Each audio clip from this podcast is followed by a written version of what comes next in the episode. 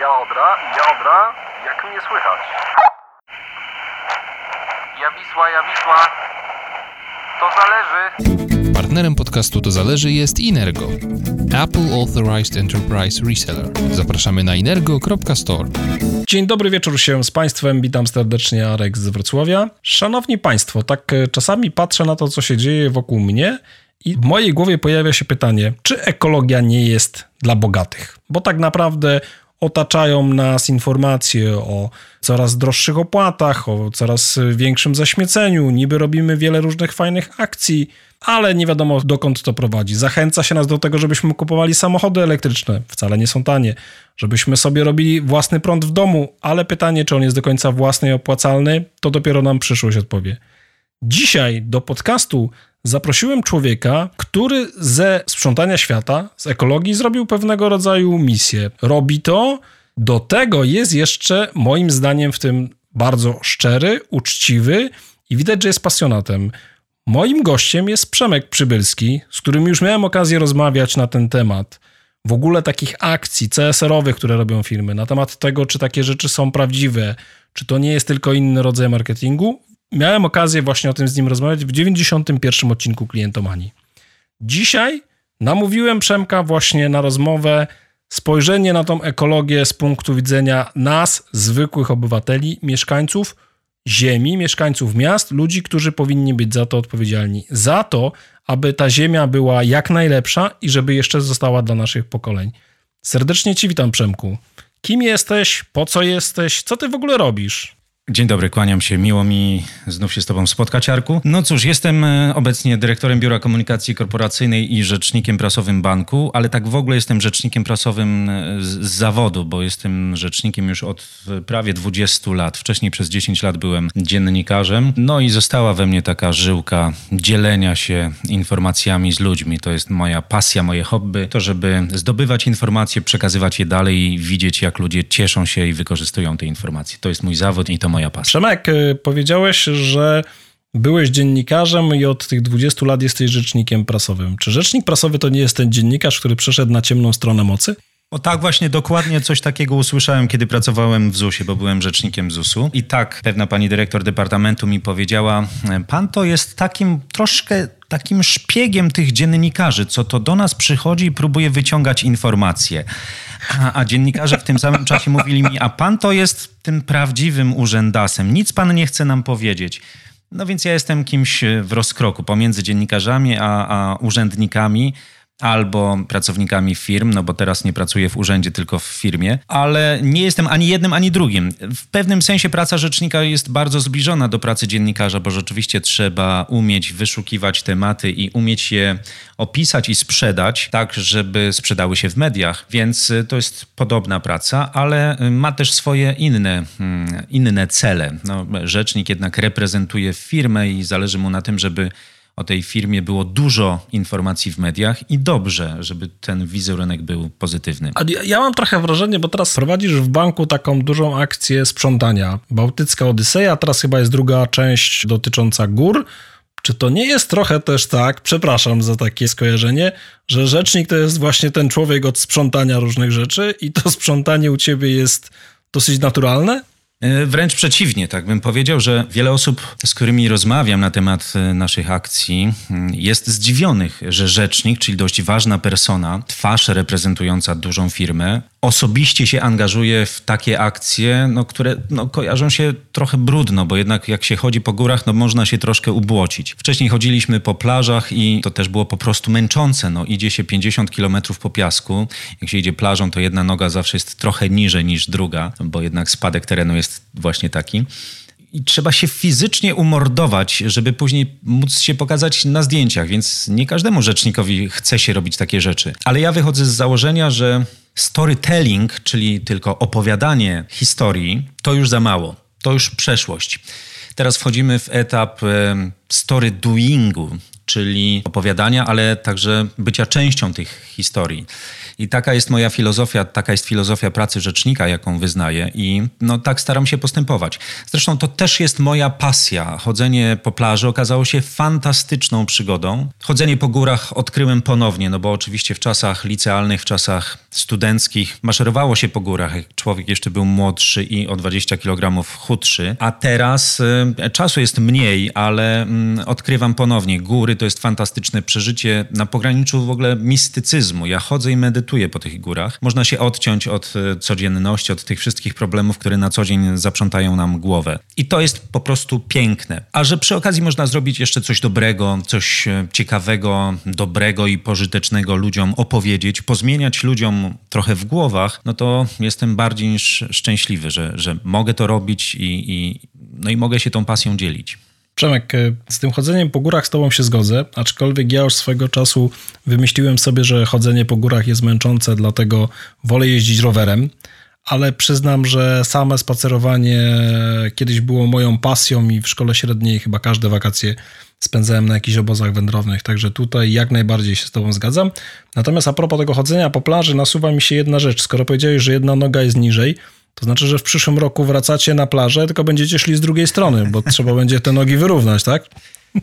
E, No, wyrównuje się teraz troszkę w górach, bo w górach też nie jest równo. No, nie, nie chodzi się po asfalcie jednak po górach, więc tak, stawy pracują. Ale żarty żartami. No, przeszedłem prawie cały odcinek polskiego wybrzeża od Świnoujścia do, do Piasków na Mierzei Wiślanej. To jest następna miejscowość za Krynicą Morską. Prawie cały odcinek, bo jednak no, no nie przeszedłem wszystkich etapów. Między innymi dlatego, że akurat w marcu w zeszłego roku wybuchła pandemia i musieliśmy odwołać jeden z etapów. To znaczy mój kolega ekolog, który jest inicjatorem akcji Bałtycka Odyseja i to on przeszedł wszystkie etapy. On sam wtedy maszerował po plaży, żeby jednak utrzymać ciągłość akcji. Ale to było fantastyczne przeżycie i chętnie bym je powtórzył. No więc w zeszłym roku zorganizowaliśmy Bałtycką Odyseję, czyli taką akcję, która miała zwracać uwagę na problem nadmiaru plastikowych odpadów w wodzie. To jest olbrzymi problem, z którym wszyscy musimy się mierzyć. I akcję wykorzystaliśmy do tego, żeby opowiadać, na czym ten problem polega, no i zachęcać ludzi do tego, żeby się zaangażowali w rozwiązywanie tego problemu. A kiedy już przeszliśmy e, całe to polskie wybrzeże, podsumowaliśmy to, co zebraliśmy, a zebraliśmy prawie półtorej tony śmieci, wszystkie dokładnie przeanalizowaliśmy i wiemy, co to są za śmieci, kto je wyprodukował i skąd się tam wzięły, no to postanowiliśmy ciągnąć te akcje, ale troszkę mm, pójść krok dalej i uruchomiliśmy akcję Górska Odyseja. To jest siostrzana akcja do Bałtyckiej Odysei. Z tym, że teraz maszerujemy wzdłuż całej południowej granicy Polski. Od Ustrzyk Górnych do Świeradowa Zdrój. W ciągu 10 miesięcy chcemy przejść 700 kilometrów górskimi i leśnymi szlakami. Także je sprzątając, ale to nie sprzątanie jest najważniejsze w tej akcji. Oczywiście mam świadomość, że jeśli idzie grupka kilku osób e, i zbiera nawet trochę tych śmieci, które znajdzie pod stopami, no to to nie rozwiązuje problemu. Problem jest znacznie poważniejszy, ale ten marsz, ta akcja, najpierw Bałtycka Odyseja, potem Górska Odyseja, to jest taki pretekst do tego, żeby o tym problemie mówić, żeby spotykać się z ludźmi i żeby zmieniać ich świadomość i podejście do problemu nadmiaru plastiku. Temu przede wszystkim służą te nasze akcje. Obie akcje e, są mm, organizowane w ramach kampanii edukacyjnej Mniej Plastiku. To są takie sztandarowe akcje tej kampanii edukacyjnej Mniej Plastiku, ale oprócz tych dwóch sztandarowych akcji organizujemy jeszcze także cały szereg mniejszych różnych akcji, wydarzeń towarzyszących, więc ta kampania ma dość szeroki zasięg i mam nadzieję, że dociera do ludzi i ludzie o niej słyszą, no i dociera nie tylko do uszu, ale również do ich serc. Przemek, to kończąc tą część, życzę Ci Bałtyckiej Odysei w przyszłym roku, ale ze znacznie mniejszą ilością śmieci. I to myślę, jeżeli przejdziesz tą plażą jeszcze raz i będzie tych śmieci chociażby tylko o 30-40% mniej, to uważam, że to już będzie sukces. Na przyszły rok jeszcze tylko wejdę ci w słowo. Mamy zaplanowaną jeszcze Wiślaną Odyseję, czyli marsz wzdłuż y, najdłuższej królowej polskich rzek. Prawie od źródeł do ujścia, ponad tysiąc kilometrów. To też będzie wyzwanie i już się na nie cieszę. A to też zmniejszy ilość śmieci, które wpadają do Bałtyku. To jest właśnie klucz, dlatego organizujemy Górską Odyseję, ponieważ 80% śmieci w wodzie bierze się z lądu i to nieprawda, że śmiecą tylko ludzie, którzy mieszkają nad morzem. Oczywiście wszyscy jesteśmy za to odpowiedzialni, również mieszkańcy Rzeszowa, Krakowa, Wrocławia czy Karpacza też mają na to wpływ i też muszą się zaangażować w te akcje, też muszą to sobie uświadomić, że nawet być może nieświadomie, ale jednak przyczyniają się do tego, że ten plastik pływa po morzach i oceanach. To tylko drobiazg każdy w domu ma pralkę, w której pierze ubrania, a większość ubrań ma w sobie takie włókna z, z tworzyw sztucznych i w trakcie prania te włókna się uwalniają, kanalizacją spływają do rzeki, rzekami do morza, a potem w morzu tworzą wielką oceaniczną plamę śmieci, która jest już pięciokrotnie większa od powierzchni Polski. Wszyscy się do tego przyczyniamy i, i wszyscy musimy mieć tego świadomość i wszyscy musimy coś z tym zrobić. Przemek, kto śmieci, dlaczego i co można z tym zrobić? Mam takie pytanie na liście do ciebie, a na razie chciałbym cię zapytać. Sprzątasz tą Polskę. Czy to coś da? Żona Dominika, z którym maszerujemy najpierw po plaży, a teraz po górach, śmieje się, że Dominik sprząta świat, ale nie sprząta swojego garażu. Więc y, to jest taki, taki żarcik, który pokazuje, że trzeba zacząć od siebie. Nie ma się co porywać motyką na słońce, tylko trzeba zacząć myśleć y, o sobie. Jeśli każdy z nas y, zacznie myśleć, uświadomi sobie, w jaki sposób przyczynia się do zaśmiecania środowiska plastikiem i wyeliminuje choć trochę tych śmieci, no to świat po prostu będzie czystszy. Sumą drobnych działań możemy zdziałać wielkie e, efekty, więc jeżeli wszyscy coś z tym zaczniemy robić, e, to naprawdę będzie efekt. Mówisz, że wszyscy zaczniemy i że powinniśmy zacząć od siebie. To jest bardzo fajne. Tylko czy to nie jest trochę tak, że to śmiecenie jest tanie, że bycie ekologicznym e, to są duże wydatki? Mamy w tej chwili w tle całą akcję dotyczącą opłaty za wywóz śmieci w Warszawie, gdzie jest powiedziane, że będzie to powiązane z ilością zużywanej wody. No i powiem Ci tak, ja dzisiaj, jak wyrzucam do kosza rzeczy plastikowe po różnego rodzaju jogurtach, po mleku, no to je płukam. No bo tak trochę jest napisane w tej całej instrukcji, żebym to robił. Tak się trochę nauczyłem, jak e, wyjeżdżam do Austrii przede wszystkim, bo tam, tam przyznam, że tak jakby w ogóle nie ma problemu z tym, że że ktoś ma po sobie posprzątać, tak? To po prostu jest gdzieś tam zaszyte w ich DNA, mam wrażenie, że jest wryte po prostu, że masz robić segregację śmieci i sprzątać. To jest taka, taki fajny przykład i to on często szokuje nas, jak tam wyjeżdżamy. Ale z drugiej strony, no i co? I teraz ktoś mnie za to, że ja jestem bardziej ekologiczny, jeszcze ukaże, bo każe mi płacić więcej. Czy to nie jest tak, że mnie się, nie wiem, będzie opłacało te śmieci w ogóle gdziekolwiek indziej wyrzucać, coś z nimi robić? No Stawiam tezę, śmiecenie jest tanie. To jest bardzo skomplikowany temat, ale spróbuję go sprowadzić do jednej prostej konkluzji. To nie śmieci są problemem. Problemem jest generalnie nadmiar. Z nadmiaru biorą się wszystkie problemy naszej cywilizacji. Z nadmiaru rzeczy, które produkujemy i które zużywamy. Obecnie funkcjonujemy w modelu gospodarki, który jest liniowy. Ktoś produkuje towar, ktoś go zużywa, a później go po prostu wyrzuca i koniec. Rozwiązaniem jest y, model gospodarki o obiegu zamkniętym. To znaczy te same surowce, z których się produkuje produkt, później używa się tego produktu, produkt się zużywa, psuje. Nie wyrzucamy tych surowców, z których ten produkt jest y, wykonany, tylko wykorzystujemy je ponownie. I to jest rozwiązanie wszystkich naszych problemów. To ogranicza nadmiar.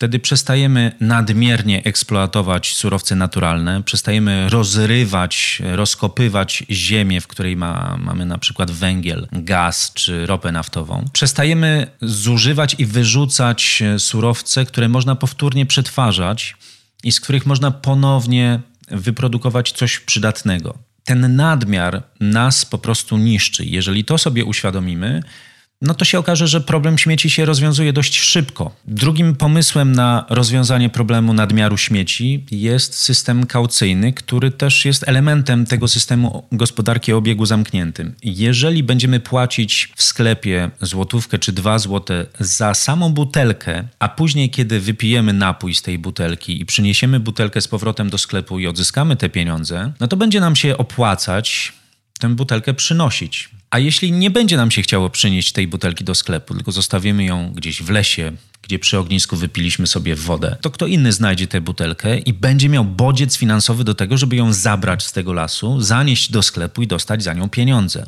Bodziec finansowy to jest najlepsza rzecz, jaką środowisko może od nas dostać. Polacy są takim narodem, który lubi e, angażować się w różnego rodzaju nowinki technologiczne pod warunkiem, że mu się to opłaca. To nie jest przypadek, że Polska jest krajem, w którym jest najwięcej instalacji gazowych w samochodach. I to nie jest przypadek, że Polska jest y, jednym z krajów Europy, w którym jest najwięcej instalacji fotowoltaicznych na dachach domów jednorodzinnych. To nie jest przypadek, ponieważ to się ludziom po prostu opłaca. Oni instalują te instalacje fotowoltaiczne albo te instalacje gazowe w samochodach, dlatego że mają do tego finansowy bodziec. I to w pewnym sensie rozwiązuje problemy, z którymi się borykają inne kraje albo no, inne społeczeństwa. Więc y, jeśli sobie uświadomimy, że system kaucyjny przerzuci częściowo odpowiedzialność na producentów opakowań za to, że trzeba te opakowania zbierać, a później je przetwarzać, i system kaucyjny da taki bodziec finansowy konsumentom, żeby nie porzucali opakowań, żeby nie kończyli ich cyklu życia w koszu na śmieci albo na wysypiskach, no to ten świat po prostu będzie trochę lepszy. Jak powiedziałeś tu kilka ważnych rzeczy. Zacznę od pierwszej, która najbardziej mnie dotknęła, tak w sensie dotknęła pozytywnie, ten temat kaucji. Ja pamiętam, jak byłem dzieciakiem, to my często łaziliśmy po lasach właśnie po to, żeby zebrać butelki, które tam się pojawiały bo tak naprawdę z tych butelek mogliśmy sobie kupić słodycze, mogliśmy kupić napoje i przyznam, że takie wychodzenie, szczególnie po tym jak ktoś robił w sobotę grilla do lasu kończyło się sukcesem. Przyznam się również, że często robiliśmy tak, żeby te butelki stamtąd sprzątnąć szybciej niż sprzątnął ich właściciel, tak? Tu niestety to się trzeba przyznać do pewnego takiego ja bym to nazwał chyba jednak kradzieżą e, zasobu, ale przez to faktycznie, ja pamiętam kolejki pod skupem szkła, skupem makulatury, to faktycznie się wszystkim opłacało. Więc może to, co mówisz, teraz przechodząc do tego bodźca finansowego, jeżeli dzisiaj czujemy bodziec finansowy przy instalacji gazowej, bo zapłacimy mniej za benzynę i może wprost to nie jest ten impuls ekologiczny, tak? ale to jest taki wprost jakby nasz budżet domowy. Z drugiej strony fotowoltaika to też nie jest wprost aspekt ekologiczny, bo ludzie, jakbyś zapytał, w większości nie robią tego, żeby być ekologiczni, tylko robią to po to, żeby zapłacić mniej za prąd. Ale jeśli nawet wyłapiemy u każdego coś, co powoduje, że on wejdzie w pewien system, znajdziemy jego taki jakby punkt przekonania, to chyba nic złego, bo na końcu to, co powiedziałeś, jak gdyby zyskujemy, że poprawiamy jakość swojego życia. Więc uważam, że tak, faktycznie Myślę, że tutaj warto by było być bonusy, ale wracam jednak do tego, że za prawidłowe wyrzucanie śmieci, segregację, jesteśmy karani. Tu nie ma w ogóle żadnej motywacji. Tu jakby ciągle czujemy się, że ktoś po prostu, ludzie odnoszą wrażenie, że ktoś na tym, że my śmiecimy, zarabia i że na tym się budują fortuny, a do tego jeszcze krążą takie opowieści, że jak ktoś nie wie, co z tym zrobić, to używa sposobu z IT, czyli ładuje śmieci do chmury. Co, jak z tym? Co, co z tym zrobić po prostu, wiesz? Bo tu podajesz fajny przepis i teraz pytanie, czy on tu się nie sprawdza, czy o co tutaj chodzi? Dlaczego w śmieciach nie można zastosować bonusów? Może jak będę więcej oddawał śmieci i będę rzetelnie płacił, to zapłacę mniej za wodę, nie wiem.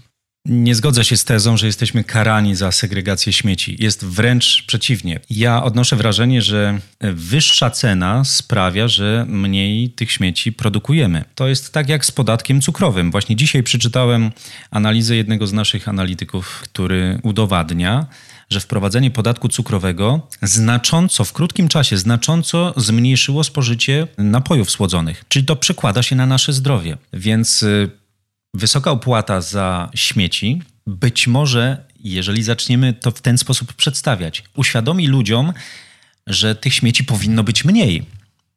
I wtedy okaże się, że to nam się opłaca. Powiem ci tak, no ten twój pomysł ma sens, aczkolwiek jest dosyć karkołomny, bo trochę by się wiązało z tym, co powiedziałeś, czyli że zachęcajmy ludzi do tego, żeby nie przewymiarowali swoich zakupów swoich potrzeb. Czyli zamiast kupować trzy rzeczy, kupmy dwie, one też nam wystarczą i będziemy mieli mniej śmieci. Tylko tu faktycznie trzeba byłoby takiemu zwykłemu człowiekowi pokazać ten system e, przyczyna-skutek. I to jest skomplikowane. To tak powiem ci tak, to ja bym ci Nobla dał, jakbyś takie coś pokazał, kto każdy zrozumie, dlaczego wyższe opłaty za śmieci są pozytywne.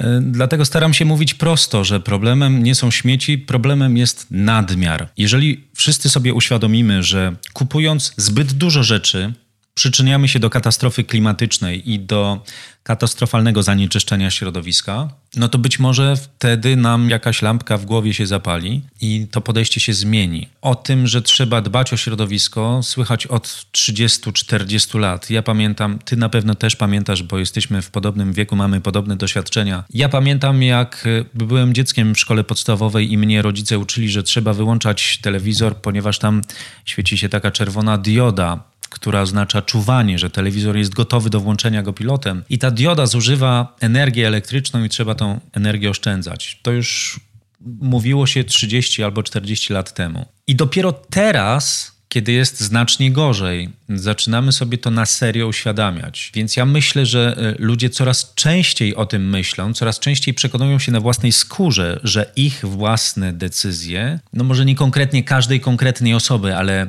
nasze decyzje wspólne, wspólne decyzje całego społeczeństwa przekładają się na poziom naszego życia. Więc im więcej o tym mówimy, im więcej o tym myślimy, tym jest większa szansa na to, że zmienimy nasze postępowanie. Zresztą to jest też taki dość naturalny cykl wymuszany obiegiem gospodarki, to znaczy jest coraz mniej naturalnych zasobów, ich wydobycie jest coraz trudniejsze, więc ich cena rośnie.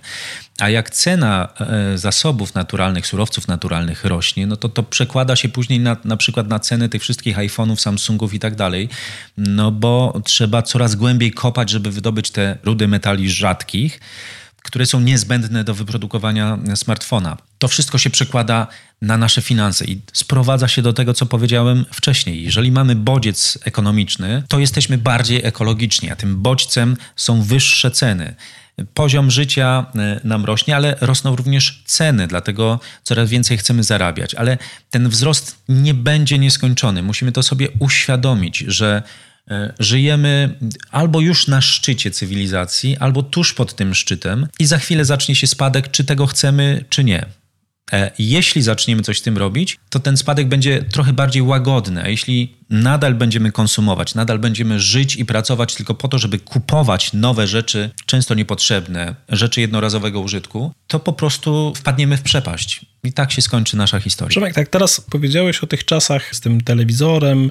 No ja pamiętam takie czasy, kiedy faktycznie bardziej głosiło się właśnie zamknij okno, zgaś zbędną żarówkę, tylko ja odnoszę wrażenie, że wtedy też wynikało to z tego, że to społeczeństwo było biedne, bo to było jednak ileś lat temu, dużo czasu przed całą naszą transformacją ustrojową i w ogóle gospodarczą Polski. I trochę wynikało to z pewnej biedy, z tego, że kraj był biedny, w związku z tym zachęcało się bardziej do oszczędzania. Może nie była to kwestia ekologii jeszcze wtedy, ale bardziej to, co powiedziałeś, tego niemarnowania tych zasobów. I teraz ja postawiłem tezę, że ekologia jest dla bogatych, a z drugiej strony tutaj ekologiczne bywają społeczeństwa biedne, bo one szanują to, co mają, bo wiedzą, że więcej tego mogą już nie wytworzyć i muszą jakby o to zadbać. A jak o to dbają, no to nie tworzą czegoś nowego tylko po to, żeby to za chwilę wyrzucić. Więc mamy jakby takie trochę przeciw skrajności.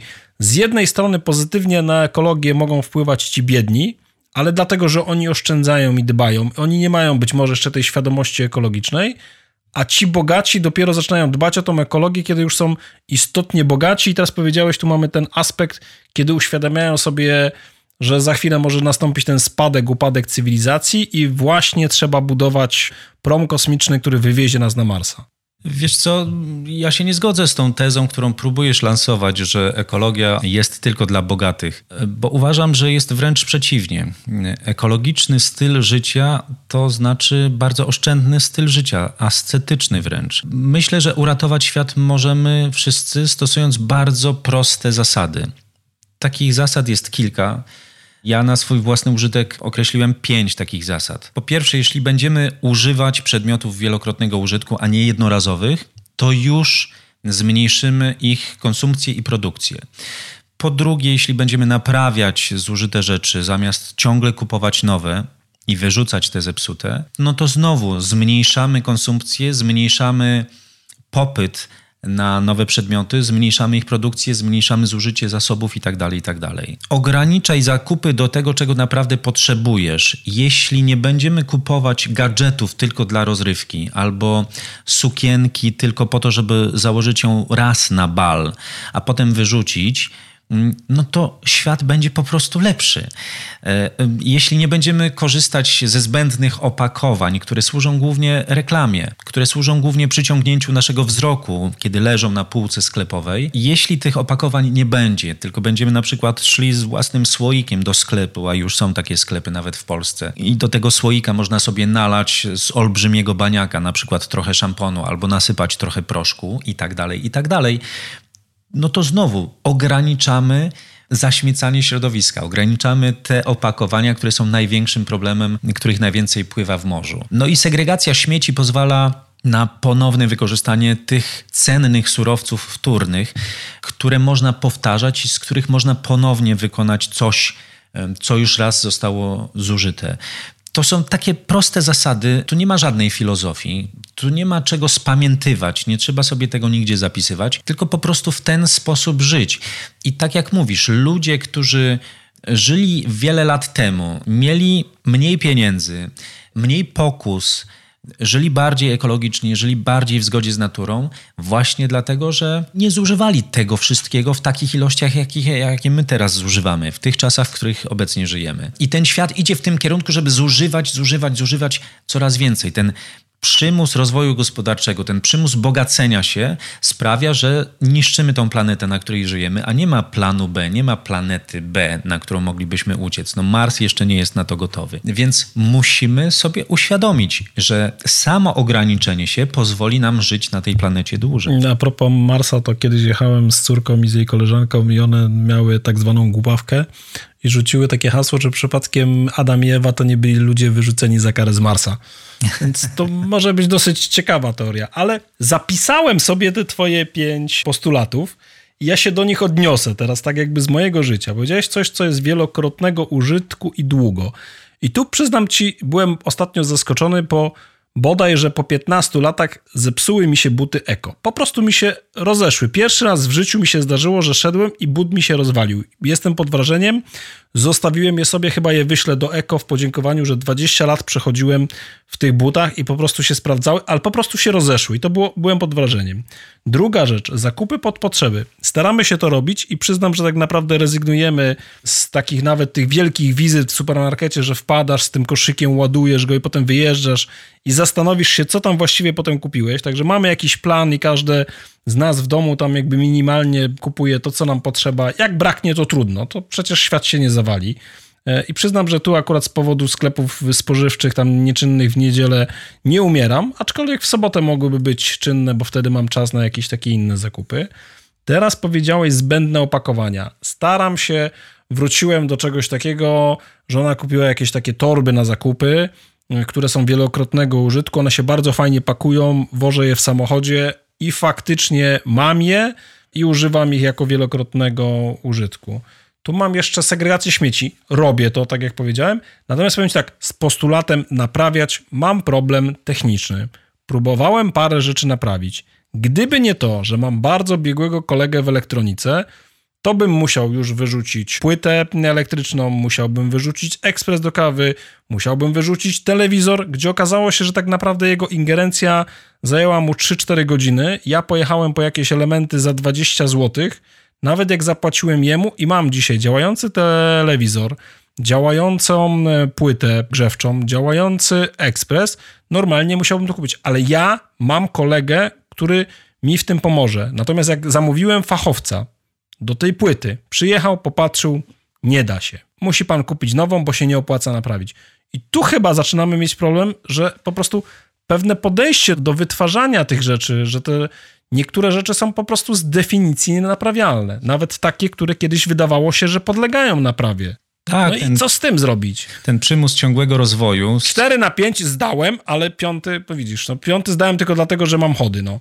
Tak, ten przymus ciągłego rozwoju gospodarczego sprawia, że firmy mają taką filozofię, że produkują pralki, które psują się tuż po okresie gwarancji i naprawa kosztuje więcej niż zakup nowej pralki. Rzeczywiście kiedyś było inaczej i, i to, że twoje buty były wyprodukowane w taki sposób, żeby dało się używać ich przez wiele lat, to kiedyś był standard. No ja też miałem pralkę, której używaliśmy przez 25 lat i się nie psuła. Mam nadzieję, że ta świadomość, którą zmieniamy między innymi tą rozmową, będzie się przebijać do głów i serc konsumentów i do głów i serc także pracowników firm. Firmy chcą też być odpowiedzialne społecznie, więc ich szefowie być może też sobie uświadomią, że są pewne granice wzrostu, których przekroczyć się po prostu nie opłaca. Ale chciałem powiedzieć, że oczywiście przy tej liczbie ludzi, która żyje obecnie na Ziemi, to nie jest łatwe zachować naturę i środowisko w takim naturalnym kształcie i czystości. I e, nie powinniśmy mieć złudzeń, że, że ciągle będzie tak, jak było tysiąc lat temu. Musimy mieć świadomość tego, że nadmiar ludzi jest problemem. I nawet jeśli każdy będzie żył oszczędnie, to jednak 8 miliardów ludzi, mm, a z roku na rok jest nas coraz więcej, jednak po prostu zużywa te wszystkie zasoby, które są ograniczone. I na to za wiele poradzić się nie da. Chciałem jeszcze na jedną rzecz zwrócić uwagę, że tak mówimy, że plastik jest problemem, chociaż to nie do końca jest prawda. I tu też chciałbym taką dość kontrowersyjną tezę postawić, że plastik jest nam potrzebny. Jest y, w bardzo wielu dziedzinach, w bardzo wielu branżach niezastąpiony. I trudno sobie już teraz wyobrazić naszą cywilizację zupełnie bez tworzyw sztucznych. Zwrócę Ci tylko uwagę na taki fakt, że to, że pijemy wodę w plastikowych butelkach, to też nie jest przypadek, to też jest efekt e, finansowej zachęty. To jest po prostu tańsze. Butelkowanie wody w plastikowe butelki, potem przewożenie ich na wielkie odległości od producenta do sklepu jest po prostu tańsze. Można przewieźć więcej takiej wody jedną ciężarówką zamiast przewozić 10 ciężarówek wody w butelkach szklanych, co jest też oczywiście szkodliwe dla środowiska, no bo jeśli jedzie jedna ciężarówka, no to emisja dwutlenku węgla jest mniejsza niż kiedy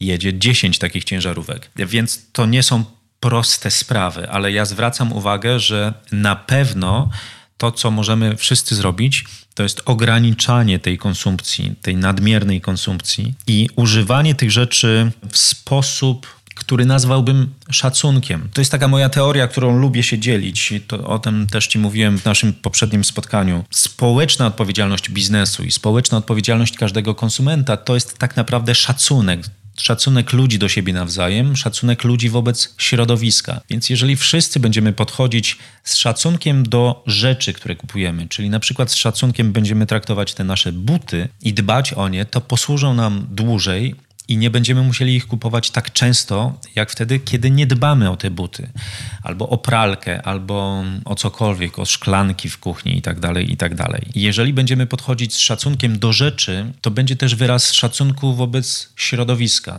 bo mniej zużytych rzeczy sprawi, że trzeba będzie mniej nowych rzeczy wytwarzać, mniej zasobów zużywać i mniej śmieci w ten sposób powstanie. Więc wszystko sprowadza się do szacunku. Jeżeli to sobie uświadomimy, że szacunek, skromność i brak potrzeby nadmiaru, brak nadmiernego konsumpcjonizmu, to są klucze do zachowania status quo, do zachowania świata, w którym da się jeszcze żyć, no to po prostu będzie nam lepiej i, i zachowamy ten świat dla naszych dzieci i wnuków i dla ich wnuków jeszcze być może.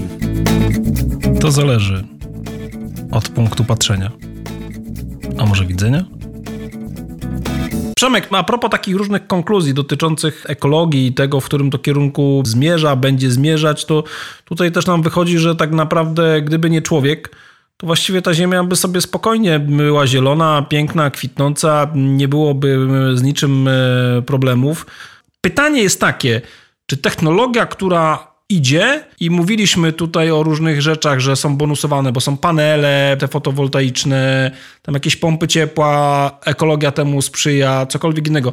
Tylko czy ta technologia może nam pomóc odwrócić ten trend? Czy ona teraz przyda się jako narzędzie do uratowania Ziemi? Jeśli będziemy te technologie rozwijać, jeżeli będziemy mieć świadomość, że tylko tędy jest droga ucieczki od zagłady klimatycznej, to rzeczywiście jesteśmy na początku nowej rewolucji i e, to jest dla nas e, ratunek. Więc w tym sensie technologia może nas uratować, ale nie ta technologia, którą w tej chwili rozumiemy jako właśnie samochody elektryczne, jako smartfony sterowane komputerami i silnikami elektrycznymi, inteligentne budynki, bo to wszystko jest tylko łagodzenie skutków a przyczyny pozostają niezmienne. Przyczyną jest ciągle spalanie paliw kopalnych, spalanie węgla, z którego tworzy się energię elektryczną, która napędza te wszystkie silniki, które przysłaniają na przykład okna, żeby więcej światła odbijał budynek, żeby się nie nagrzewał i nie trzeba go było chłodzić i tak dalej, i tak dalej. To wszystko jest łagodzenie skutków, ale nie leczenie przyczyn.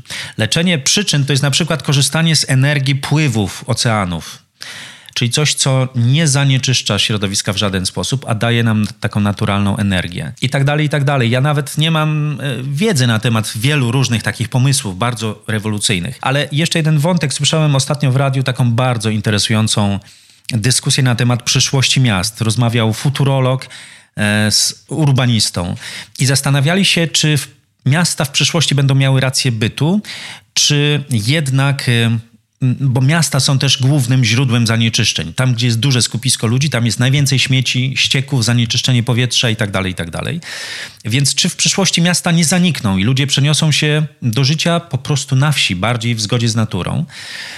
No i Nikt tego oczywiście nie wie, ale wersje są dwie. Albo rzeczywiście ludzie się przeniosą do życia w jakichś lepiankach i będą żyć z pracy swoich rąk, tak jak nasi przodkowie przed tysiącami lat, albo technologia pozwoli przekształcić miasta w takie organizmy, które są przyjazne środowisku a równocześnie pozwalają żyć ludziom w skupiskach i nawzajem e, wzmacniać te, to życie. Bo oczywiście, kiedy ludzie żyją razem w gromadzie, to łatwiej jest im przetrwać. To już nasi przodkowie wiedzieli, że lepiej otoczyć murem całe miasto i wtedy koszt jednostkowy na mieszkańca wychodzi mniejszy, niż gdyby każdy mieszkaniec miał otoczyć murem swój własny dom to by były koszty znacznie wyższe.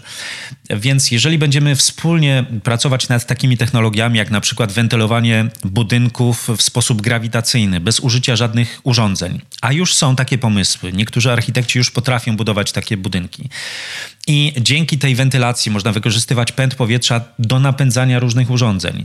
To jest właśnie technologia przyszłości, która sprawia, że nie będziemy korzystać z zasobów naturalnych Ziemi albo nie będziemy korzystać z tych zasobów rozumianych w tradycyjnym rozumieniu, czyli takich zasobów właśnie jak węgiel, ropa czy gaz, do napędzania naszej cywilizacji. Jeśli nauczymy się korzystać z technologii w taki sposób, żeby nie szkodzić Ziemi, nie wydobywać spod Ziemi tych, e, tych surowców, no to ludzkość zostanie uratowana. I w tym widzę iskierkę nadziei. Czyli tak naprawdę z tego, co mówisz, to fajnie, gdybyś się zrobił tak jak, nie wiem, w branży finansowej jest fintech, tak jak w branży prawniczej jest legal tech, to żeby się naprawdę zrobił taki ekotek, ale taki poważny ekotek. Nie na zasadzie zróbmy inny samochód elektryczny, albo przeróbmy coś tam, tylko właśnie szukajmy rozwiązań, jak lepiej wykorzystać tą energię mm, słoneczną. Ja pamiętam, że swego czasu w Polsce było tak chwilę szumu o jakiejś dziewczynie, która wynalazła jakąś e, folię, która naklejana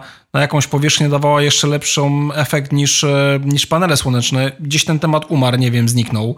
E, moglibyśmy po... wziąć jakąś teorię spiskową i powiedzieć, że za tym stoją producenci ropy naftowej i węgla, którzy na razie wykupili ten patent i trzymają go u siebie w szufladzie, dopóki się nie skończą te zasoby. Bo może się okazać, że tak też się wydarzy, tak? że jak się skończą zasoby ropy naftowej, to akurat ci ludzie naraz wyciągną cały worek świetnych patentów. Ale teraz mówisz o tych miastach. Fajnie, gdyby te miasta były, stały się takimi ogrodami do, do zamieszkania, tak? Gdybyśmy mogli właśnie wykorzystywać tą wodę, która tam e, płynie z tego deszczu, po to, żeby zasilać, e, żeby tak naprawdę ta woda, która jest e, od nas odprowadzana, no okej, okay, będą potrzebne oczyszczalnie ścieków, ale też umieć segregować, co da się wykorzystać, co się nie da wykorzystać. Fajnie, bardzo fajna wizja, tylko co trzeba, żeby ona się zdarzyła? No bo na razie mnie się kojarzy z takim pozytywnym podejściem, chociażby to, że nie wiem, no mamy bilety komunikacji miejskiej w telefonie. Skoro już ten telefon mamy, wytworzyliśmy, to już nie marnujmy papieru, nie wycinajmy drzew. I to już jest jakby fajny aspekt, tak? Więc to jest jak gdyby kolejny dla mnie aspekt, to jest obrót bezgotówkowy, czyli znowu nie tracisz środków na produkowanie tych pieniędzy, bo można to robić inaczej. No, aczkolwiek Bitcoin e, tutaj się, to co powiedziałeś, wpasowuje się w trend e, pożeracza energii, bo wytwarzanie bitcoinów czy jakiejkolwiek kryptowaluty no to są e, kosmiczne ilości prądu. Przede wszystkim te wszystkie tak zwane Nie. specjalne, dedykowane urządzenia, do tego one muszą być chłodzone, więc tak naprawdę z tego co ja pamiętam, jak czytałem, to Islandia najbardziej na tym zyskuje, bo załatwia naturalne chłodzenie. E, więc tam jak ktoś ma taką kopalnię kryptowaluty, no to montuje ją tam. E, więc ja wiem, że na, na pewno na kryptowalucie zyskuje producent prądu. To jest gwarancja. Nie, nie wiem, jak ktoś inny na tym zyska. To teraz pytanie, co się powinno wydarzyć, jak powinien świat zadziałać, bo tak jak powiedziałeś, e, czasami trzeba ludziom zapłacić, żeby na tą drogę ekologii zeszli, tak? Albo żeby byli bardziej ekologiczni. To teraz, co się powinno wydarzyć, żeby ludzie poszli w tym kierunku. Jeżeli nie można im przemówić do serca, to jak im przemówić do rozumu i do kieszeni? Co tutaj? Powinny być jakieś naprawdę poważne takie programy europejskie, światowe? No pytałeś wcześniej, czy ekologia jest y, dla bogatych i mm, teraz wrócę do tego wątku i tak y, przypomnę, że y, no w średniowieczu, kiedy ludzie zasadniczo nie byli bogaci, to nie było też problemu z zanieczyszczeniem środowiska. Albo był tylko lokalnie, ale nie na skalę globalną. To znaczy, że ludzie, którzy mają mniej, są bardziej przyjaźni środowisku. I myślę, że to. W średniowieczu nawet ci bogaci zanieczyszczali bardziej, tak? To trzeba było powiedzieć, tak? Bo robili imprezy, tam to wszystko. No, okej. Okay. Wtedy twój status podkreślało to, że możesz zanieczyszczać, że stać cię na to, tak? Że wytwarzasz śmieci. Ale wiesz, to nie były śmieci, które naprawdę szkodziły środowisku, bo nie było ani żadnych toksycznych okay. substancji, ani sztucznych tworzyw, mm, ani nie było takich e, kopalin spalanych, które by zanieczyszczały, mm, to, e, uwalniały toksyczne substancje do powietrza. E, to zanieczyszczenie było lokalne i niezbyt groźne dla środowiska, albo niezbyt groźne z dzisiejszej perspektywy. No bo dzisiaj zanieczyszczamy tak naprawdę skutecznie. Także e, Ziemia wkrótce mm, będzie miejscem nie do życia. Natomiast e, jak wracamy do, do myślenia o tym, co może się stać, żeby mm, Ziemia znów była czysta, e, no to musimy sobie uświadomić dwie możliwości. Po pierwsze, ograniczenie, ogólnie ograniczenie konsumpcji, ograniczenie na każdym poziomie. Im będziemy mieć mniej rzeczy, tym będzie zdrowiej, czyściej. A po drugie, gospodarka obiegu zamkniętego, o czym też już mówiliśmy. Jeżeli będziemy wykorzystywać te zasoby, które już kiedyś zużyliśmy i wykorzystaliśmy, będziemy je wykorzystywać ponownie, to nie będziemy musieli sięgać po te zasoby naturalne, które są nieodtwarzalne. Po prostu musimy zbierać surowce, które już zostały zużyte, ponownie je przetwarzać i ponownie wykorzystywać. I w ten sposób obieg zamknięty zamykać i wtedy możemy rzeczywiście żyć wygodnie, a równocześnie nie szkodzić środowisku. To wydaje mi się jest jedyna droga do tego, żeby cywilizacja przetrwała. I temu właśnie mogą służyć nowe technologie. Nowe technologie, mm, które pozwolą jeszcze lepiej segregować odpady i jeszcze lepiej je przetwarzać i wytwarzać z tych zużytych odpadów coś nowego tu właśnie widzę rolę dla technologii, które mogą w tym pomagać. Ale to, co powiedziałeś, to teraz mi przyszło do głowy takie mm, rozwiązanie, że po pierwsze a propos technologii, jeżeli te wszystkie opakowania i tak dalej miałyby pewien element dotyczący jakiegoś specjalnego oznaczenia i nim one wylądują do kosza, bo teraz rzucamy je domyślnie, tak? Czyli rzucamy papier, puszki, coś tam, coś tam. Ale przed wrzuceniem, nie wiem, jest skan e, tego opakowania i dostajesz informację, do czego dokładnie to, nawet jakby miało być, nie wiem, o jeden kosz więcej. To może jakby tu by zachęciło, bo po pierwsze wrzucasz to, znaczy musiały być dwie rzeczy. Kwestia jest taka, fajnie gdyby była kontrola tego, co kupujesz i potem tego kontrola, co się pozbywasz. E, czyli masz jak gdyby obieg u ciebie byłby, tak? Czyli kupiłem e, mleko, pięć opakowań i pozbywam się pięć opakowań po pustym mleku i one lądują w konkretnym miejscu i są potem przetwarzane. Druga rzecz, którą teraz powiedziałeś mi przyszła do głowy, to jakby rodzaj takiego subskrypcji związanej z urządzeniami, czyli tak naprawdę to producent jest zainteresowany, żebyś ty urządzenie miał najwięcej, bo on będzie czerpał kasę z tego, że ty go używasz. On ci gwarantuje, że to urządzenie będzie funkcjonowało odpowiednio długo, on cię będzie informował, jak go używać najlepiej, żeby było odpowiednio długo, a ty mu za to płacisz jakieś fee, za to taką usługę monitorowania, czyli on wie, że wyprodukował ileś i potem sobie z tego żyje. Może nie, nie musi co roku wypuszczać e, nowego modelu. Może tu trzeba, żeby ci wszyscy wielcy świata, którzy mają na to wpływ, nie ścigali się, że nie wiem, co roku we wrześniu musi być nowy model smartfona, a w innej firmie w kwietniu. No sorry, może właśnie trzeba pokazać taką rewolucję. Słuchajcie, kupiliście rok temu smartfony? Sorry, mamy dla was złą wiadomość, dalej możecie używać, ale zrobiliśmy do nich to, to, to, to. I teraz one będą 6 razy lepsze. M może będą potrzebowały 6 razy mniej prądu. Może tu właśnie trzeba takiego faktycznie, takiego disruption, takiego złamania pewnych reguł. Musi ktoś po prostu przyjść i zawrócić albo, albo właśnie dopchnąć to koło, o które powiedziałeś, żeby ono weszło właśnie w ten moment startu? Y, no musi się znaleźć bodziec finansowy. Znów wracamy do tego wątku. Ludzie robią to, co się im opłaca i firmy również. Więc jeżeli ktoś wymyśli taki pomysł, jak ty właśnie wymyśliłeś. Rzeczywiście przestawi myślenie, żeby producenci mieli interes w tym, żeby y, konsumenci jak najdłużej używali ich produktów, a nie jak najszybciej je zmieniali, no to to jest rozwiązanie. To rzeczywiście tu technologia może nam pomóc i tu filozofia czy biznes może nam też pomóc w ochronie środowiska.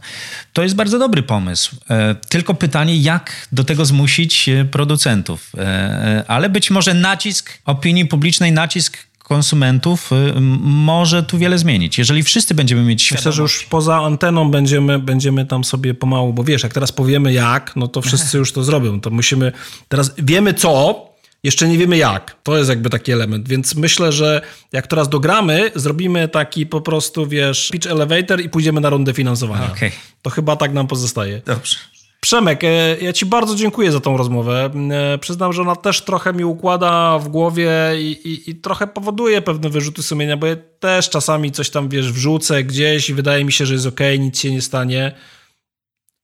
A, a, a, chyba przez to, przez to, że uznajemy, że nic się nie stanie, sami dokładamy się do tego, tak? Czyli wyrzucając, nie wiem, tą gumę do rzucia na, na trawę, no dokładamy się, bo tą gumę, nie wiem, zje ptak albo cokolwiek innego, albo tam pójdzie kolejna guma i już nie wyrośnie trawa w tym miejscu, a jak nie wyrośnie trawa, to nie wiem, to czegoś tam nie będzie. Więc chyba tak naprawdę zmianę powinniśmy zacząć sami od siebie, tak? I, i, i w tym momencie wspierać wszystko, co się pojawia. Oczywiście zawsze to będzie wyzwanie i to, co rozmawialiśmy a propos e, tych kwestii warszawskich, e, no... Mm, tym bardziej, że pojawia się szum dotyczący, oczywiście ktoś to przekręca, nie będę się kąpał, bo nie będę płacił tak dużo za śmieci, tak? No więc jakby trochę przechodzimy do absurdu, tak? Bo ludzie wprost to skojarzyli ze zużyciem wody, a myślę, że tutaj trzeba, żeby ktoś znalazł zdrowy rozsądek pomiędzy przepisami i tak dalej. Także jakbyś tam miał w Warszawie, to wiesz, ty jesteś z Wrocławia, tak? Z tego, co jakby pamiętam. To zapraszam, przyjedź z rodziną, mieszkaj u nas, no. U nas za śmieci zapłacisz normalnie, no. To wie jak długo. Ja chciałem tylko wyjaśnić, że, żeby nie traktować mnie jako eksperta, który ma odpowiedzi na wszystkie pytania. Jestem takim raczej troszkę domorosłym filozofem, który się zastanawia nad tymi sprawami. Zastanawia się, co może mm, się zdarzyć, jeżeli coś zrobimy lub czegoś nie zrobimy. I tymi swoimi przemyśleniami lubię się dzielić, żeby właśnie zaszczepiać takie myślenie, tak jak u ciebie, o, o, tych sprawach, żeby ludzie się zaczęli nad tym zastanawiać, żeby sobie uświadamiali, jaki jest problem i jaka jest ich rola w rozwiązaniu tego problemu. Tak jak mówię, no, problem zanieczyszczonego środowiska, problem nadmiaru plastiku w środowisku dotyczy nas wszystkich i wszyscy, e, każdy z nas absolutnie musi się zaangażować w to, żeby ten problem rozwiązywać. Każdy musi się zaangażować w taki sposób, w jaki może. Oczywiście nie każdy jest w stanie rozwiązać problem globalnie, ale na swoją skalę na skalę swojego miasta, każdy z nas może coś zrobić. Przemek, ale czy to ty, tak teraz zwrócę, nie powiedziałeś, że żona Dominika, z którym sprzątasz góry i morze, powiedziała, że sprzątanie trzeba zacząć od siebie? I to chyba jest takie najlepsze podsumowanie tego, co robisz. No, zacząłeś sprzątać od siebie spowodowałeś, że ja też zacząłem o tym myśleć i szukać praktycznych rozwiązań. No, słuchaj, no, rewolucje zaczynają się czasami od małej iskry. No, iskra już jest. Teraz jest tylko kwestia, żeby ją podtrzymać i żeby ten płomień poszedł w świat, tak? No, spalmy to stare, bo jak nie spalimy, to po prostu ziemia nas zaora. Któregoś dnia, nie wiem, coś powstanie i po prostu wyeliminuje człowieka, bo powie, sorry, Michael, nie ma dla ciebie miejsca, no. E, prawdopodobnie tak się skończy. Ziemia, matka Ziemia jest mocniejsza od całej ludzkości i nikt z nią nie wygra, więc, e, więc e, warto, żebyśmy nie naprzykrzali jej się i nie denerwowali jej zbytnio, żebyśmy mogli pożyć na niej jeszcze długo. To zależy.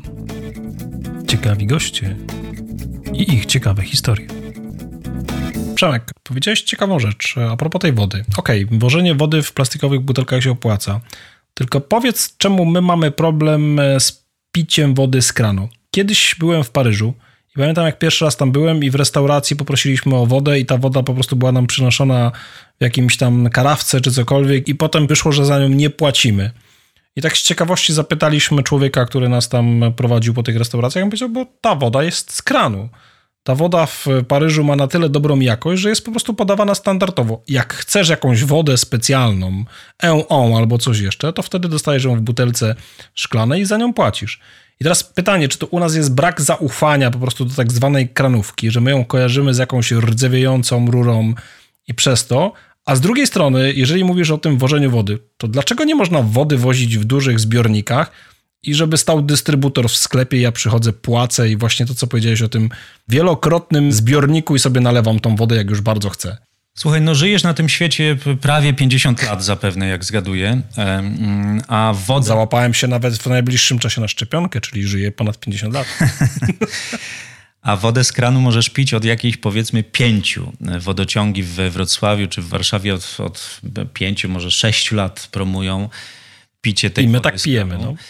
E, i przekonują, że ona jest zdatna do picia i jest zdrowsza niż, niż woda mineralna z butelki. No więc przez 45 lat życia byłeś przyzwyczajany, że ta woda nie nadaje się do picia prosto z kranu i trzeba ją najpierw przygotować. Bo tak rzeczywiście było, bo w czasach komunizmu, a potem jeszcze długo, długo po upadku komunizmu, brakowało pieniędzy na to, żeby wymienić rdzewiejące rury wodociągowe, które doprowadzają wodę do naszych kranów. I picie takiej wody, która płynie przez te zardzewiałe rury, no mogło być niebezpieczne dla zdrowia. Więc y, ludzie po prostu nie są przyzwyczajeni do tego, żeby zaufać tej wodzie z kranu. Myślę, że z czasem to się będzie y, zmieniać. Wiem to po sobie, że ja właściwie bardzo szybko się przyzwyczaiłem i teraz w ogóle wody w butelce nie kupuję, piję wodę tylko z kranu, która jest po prostu smaczna. A jak przekonują e, eksperci, jest również zdrowsza, bo ma więcej tych minerałów, które są nam potrzebne do życia, do utrzymania zdrowia mm, organizmu. No więc to jest po prostu odpowiedź na, na Twoje pytanie. A przewożenie wielkich baniaków, moim zdaniem, jest zupełnie bez sensu, kiedy możemy po prostu odkręcić kran i każdy ma dowolną ilość wody w kranie i może ją nabrać sobie kiedy zechce i nie musi nawet nigdzie wychodzić z żadnym wiaderkiem, żeby nabrać tej wody, tylko po prostu odkręca kran czy prysznic i tyle. Ja przyznam, że w tej chwili myślę o zakupie znowu czegoś takiego, co się nazywa syfon tak. tak. Bo kiedyś takie to było dosyć popularne i właśnie poprawiało się smak tej wody kranowej właśnie nagazowaniem jej, a przyznam, że teraz oglądałem w sklepie, pojawiły się znowu takie urządzenia i zamierzam to sobie kupić, bo wydaje mi się, że w tym momencie przy tym, że piję tą wodę z kranu, to jeszcze będę miał gazowaną, a ja akurat lubię czasami gazowaną wodę, więc myślę, że chyba zdecyduję się również i na ten krok. Przemek, mam jeszcze dwa zagadnienia, bo już zbliżamy się pomału do końca tej naszej rozmowy. Powiedziałeś o tych ograniczonych zasobach. I teraz przyznam, że to trochę zahaczyło w mojej głowie pewną tam zapadkę i otwarło mi pewno coś w pamięci, bo pamiętam, że jak czytałem książkę o Ilonie Masku, o tym jak tworzył tą swoją Teslę i pracował nad Solar City i tak dalej, to jemu nie przyświecała ekologia. Jemu przyświecało właśnie stworzenie takich samochodów, które będą niezależne od dotychczasowych paliw. Więc on jakby powiedzmy pośrednio wpływa na to, że nie wydobywa się tego węgla, nie wydobywa się tej ropy, będzie uniezależnienie się od tego, ale z drugiej strony powoduje, że wydobywa się inne surowce, które są potrzebne do wytworzenia tych akumulatorów. I znowu to auto na prąd jednak dzisiaj jest dla bogatych i nawet jak powstają te wszystkie inne oferty, coraz więcej tych firm samochodowych wchodzi, ja mam wrażenie, że nie wchodzą dlatego, że to jest ekologiczne, tylko dlatego, że odkryły pewien biznes, że na tym jeszcze można dzisiaj zarobić więcej. I do tego jeszcze będziemy mieli inne wyzwanie. Co zrobić potem z tymi wszystkimi akumulatorami? No bo przecież gdzieś trzeba będzie je wszystkie wyrzucić. Po to Elon Musk lata na Marsa? Tam będzie baza akumulatorów zużytych? Nie wiem dokładnie, co przyświeca Elonowi Muskowi, ale odpowiem historią Gustawa Tulina Stena. To jest szwedzki inżynier, który wymyślił i opatentował plastikową reklamówkę. I on to zrobił z pobudek ekologicznych. Otóż wymyślił taką torbę, która będzie wielorazowego użytku, myśląc w ten sposób, że każdy dostanie raz w życiu taką torbę i będzie ją miał zawsze w kieszeni i ona się nigdy nie zniszczy. I dzięki temu będziemy mogli ograniczyć ilość zużywanych toreb papierowych. A jak wiadomo, produkcja papieru wiąże się z wycinaniem drzew, więc panu Stenowi przyświecała idea, żeby ograniczyć wycinkę drzew na torby papierowe i dlatego wymyślił torbę plastikową. No, czasem dobre idee zaczynają żyć życiem oderwanym od swoim życiem. Od, swoim życiem. Od, tak, od swojego twórcy. No i okazuje się, że e, dobry pomysł sprawił, że wszyscy teraz cierpimy z tego powodu, bo reklamówki plastikowe są jednym z najgorszych zagrożeń dla czystości środowiska. A propos tego, czy ekologia opłaca się biznesowo. Przepraszam, zrobię tu trochę reklamy e, swojej firmie, ale e, to jest dobry przykład. Kiedy chcesz kupić mieszkanie, to poszukaj mieszkania energooszczędnego, a potem przyjdź do banku Credit Agricole i poproś o kredyt hipoteczny Zielony Dom. To jest kredyt dedykowany na zakup właśnie takich mieszkań energooszczędnych, który jest znacznie tańszy niż zwykły kredyt standardowy. To jest kredyt bez prowizji z obniżoną marżą i. Mm, Właśnie nawet ostatnio przeliczałem. E, dla kredytu na kwotę około 500 tysięcy złotych na 30 lat kredytowania można mieć ratę niższą o ponad 100 złotych miesięcznie niż w przypadku wzięcia kredytu standardowego, który nie jest dedykowany dla nieruchomości energooszczędnych. Mamy bardzo ciekawą ofertę produktów ubezpieczeniowych i inwestycyjnych, które pozwalają inwestować w firmy rozwijające zielone technologie albo działające w branżach tzw. Tak zielonej gospodarki. I to są fundusze inwestycyjne, które pozwalają na największy stopy zwrotu. Klienci, którzy zainwestują w jednostki uczestnictwa takich funduszy, najwięcej zarabiają, bo to są technologie przyszłości, które cieszą coraz większą liczbę klientów i to jest samo napędzające się koło. To jest odpowiedź na Twoje pytanie, czy ekologia jest dla bogatych, czy ekologia się opłaca i czy jest y, tematem przyszłości. Po pierwsze, nie mamy wyboru i musimy iść w tym kierunku, i firmy też nie mają wyboru. Ale po drugie, jak się okazuje, można połączyć przyjemne z pożytecznym i można połączyć dbanie troskę o środowisko z zarabianiem pieniędzy. I Credit Agricole jest tutaj dobrym przykładem, dlatego ten przykład przytaczam. I może to też jest puenta naszej rozmowy? A może jeszcze jednak nie, bo uważam, że taki energooszczędny dom będzie jednak droższy od zwykłego. Czyli nawet jak wezmę na niego kredyt, to i tak ten kredyt będzie większy niż na zwykły. Ale to, co powiedziałeś, dla mnie jest istotne. Tak naprawdę nie mamy wyjścia. My nie mamy wyjścia, bo tak naprawdę to, że ktoś będzie w tej chwili wysyłał łazika na Marsa, czy za chwilę wyśle ludzi na Marsa, nie zmienia faktu, że ileś ludzi nadal będzie żyło na tej Ziemi, więc tak naprawdę istotne będzie, jak wykorzystamy zasoby, które tu są, a te zasoby są nierównomiernie rozrzucone po całej Ziemi. Niektóre państwa z tego żyją ponad miarę, niektóre państwa są biedne i muszą przyjmować cokolwiek im się rzuci, można powiedzieć ochłapy z takiego pańskiego stołu. Więc jeżeli tak naprawdę Ziemia nie zacznie funkcjonować w postaci, że jest jednym wielkim krajem i w jakiś sposób ułatwiać wszystkim, to myślę, że tak długo nie osiągniemy pewnej, pewnej równowagi.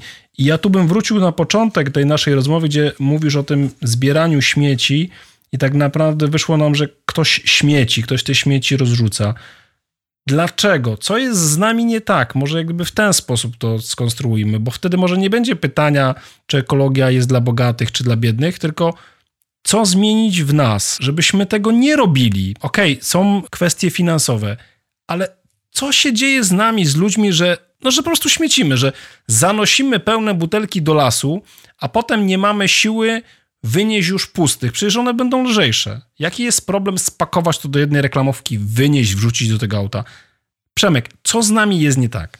No jak lubi powtarzać ten mój przyjaciel, ekolog Dominik, chociaż to nie są jego śmieci, to on je zbiera, ponieważ to jest jego planeta. I myślę, że problem, który mamy z zaśmiecaniem środowiska, polega na tym, że to jest taka socjotechnika. Ludzie wyrzucają śmieci do kosza, a potem ten worek z kosza, który mają pod zlewozmywakiem, wyrzucają do kontenera gdzieś osiedlowego i te śmieci znikają im z oczu. A co z oczu, to z serca. To samo jest przy ognisku w lesie. Jeżeli idziesz na to ognisko, bierzesz ze sobą butelkę piwa, wypijasz to piwo, a potem rzucasz tą butelkę gdzieś w krzaki i ona znika. Znika ci z oczu, bo przecież nie znika ze środowiska. To wydaje ci się, że ten problem zniknął.